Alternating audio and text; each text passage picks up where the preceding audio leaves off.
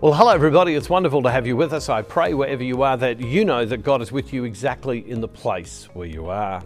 Well, we're in the middle of this series called Knowing Jesus. Well, how do we grow in knowing Jesus more? We're going to talk about that today. Well, we're going to start by looking at a scripture first of all. We're going to read from Luke's Gospel, chapter 4, verse 16. This is a fabulous passage of scripture, and it says this When he came to Nazareth, where he had been brought up, he went to the synagogue on the Sabbath day, as was his custom. He stood up to read. And the scroll of the prophet Isaiah was given to him, and he unrolled the scroll and found the place where it is written The Spirit of the Lord is upon me, because he's anointed me.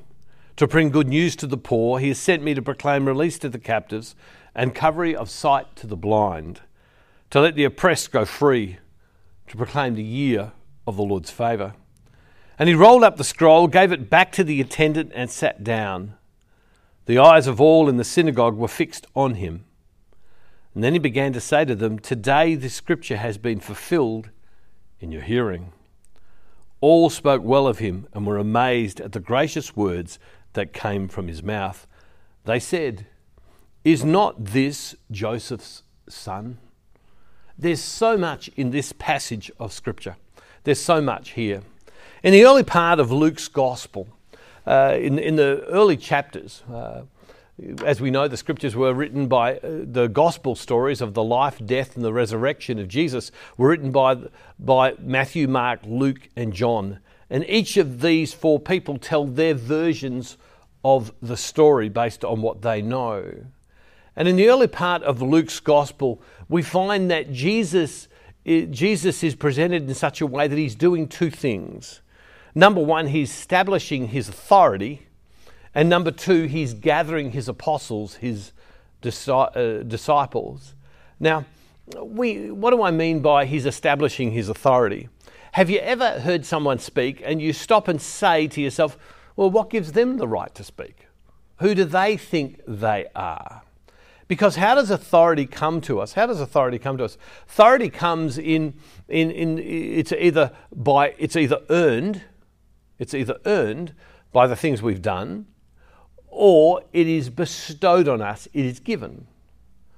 And so here's Jesus, the preceding, we, have read already, where the Holy Spirit comes upon him, authority is bestowed, the voice of God comes and said, This is my beloved Son.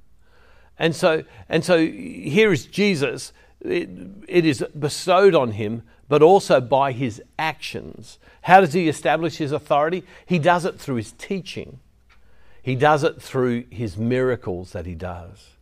Well, here he is. It's right at the very early part of Jesus' ministry, and he comes to Nazareth. Now, he knows this place. He's lived here as a child. He, he has come home as one of the town's returning sons. And he goes to the synagogue. Why would he go to the synagogue? Well, the synagogue was the religious, social, and educational hub of the Jewish community. The temple in Jerusalem, which we often hear about, was where the priests offered sacrifices. But the synagogues were local, and there were many. And according to the rabbinic rules, synagogues were effectively assembly halls or auditoriums. Now, one of the mistakes that we make as, as uh, modern day Christians, eh, whether we are from a Catholic church or another Christian church, is we often think about those synagogues like we think of our churches. But there was a little different. They were assembly halls, they were auditoriums, which functioned primarily as worship centres, where, yeah, so they, they gathered to pray, but, and, and where they read the Torah, the scriptures, and where the, the, the scriptures were expounded. But they were also places that were community centres, guest houses, perhaps even schools for children. And these synagogues were central to a town and central to Jewish life. And so Jesus goes to do to the synagogue and he gets, for some reading, the reason, the opportunity to give the to read the reading at church and in the synagogue and to then talk about it. Now, often the rulers of the local synagogues, they were not people who actually read the, read the scriptures or expounded on them. Now, it was the custom for a man to stand when he was reading the scriptures. And then when it came to, sit, to, to talking about it, explaining it, he would sit. It's one of the reasons why we see so much religious art where we see uh, Jesus or we see God the Father sitting. In other words, they're teaching and they're teaching with authority. And so when we read the scripture, it, says, it, it says there, and he rolled up the scroll in verse 20 and he gave it back to the attendant and he sat down because now he's about to teach. What's he about to teach? What he's done is he, when, when he's, re- he's read that part where it says, The Spirit of the Lord is upon me, uh, because he has anointed me to bring good news to the poor. He has sent me to proclaim release to the captives, recovery of sight to the blind, to let the oppressed go free, to proclaim the year of the Lord's favour. He's quoting from the book of Isaiah, a very famous passage about the fact that a Messiah will come.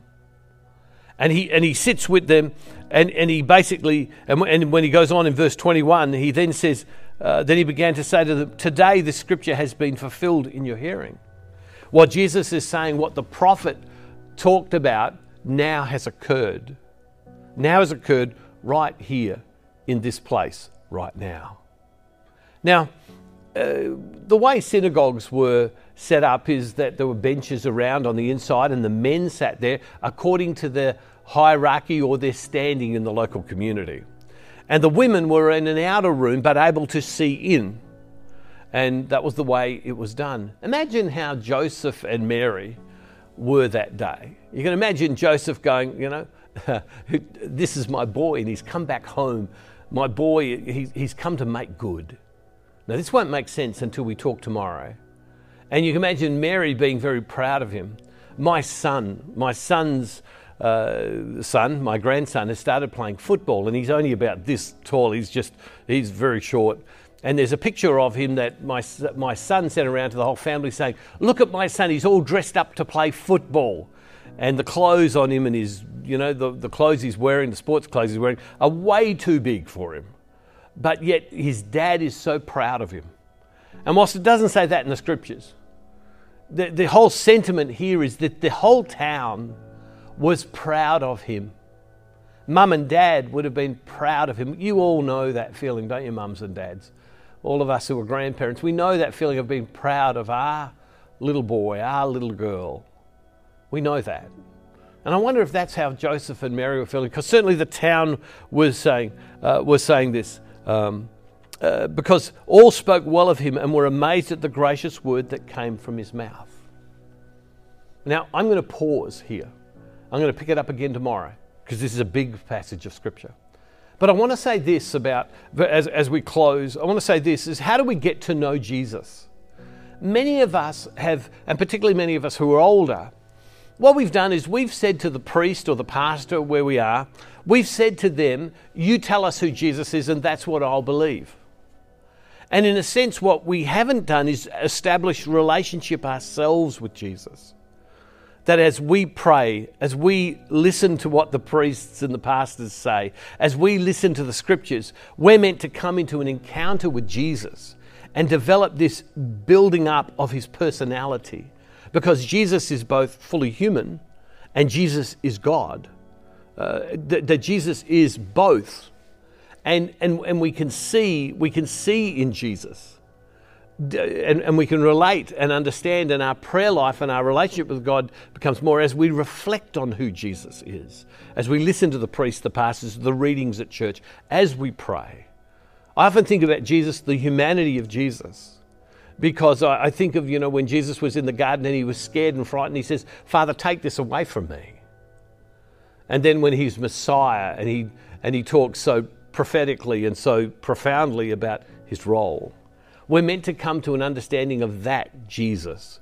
And so when we look at the scriptures, the scriptures are meant to come alive to us so that we have a deeper understanding. I appreciate that I'm going to leave it now and it feels like it's just hanging, but we'll come back tomorrow. But in the meantime, begin to think to yourself, who is Jesus for me? And we'll pick this up tomorrow, and I pray it'll bless you very much. Loving Father, I thank you today that you are with us. Jesus, reveal yourself to us so that we would all individually have a deeper knowledge of you. Help us to know you more and more personally, uniquely, because that is what you desire. And Father, we make this prayer in Jesus' name through the power of your Holy Spirit. Amen. God bless you all, everybody. See you tomorrow, and we'll do part two. God bless you. And don't forget, wherever you are, God is never far from you.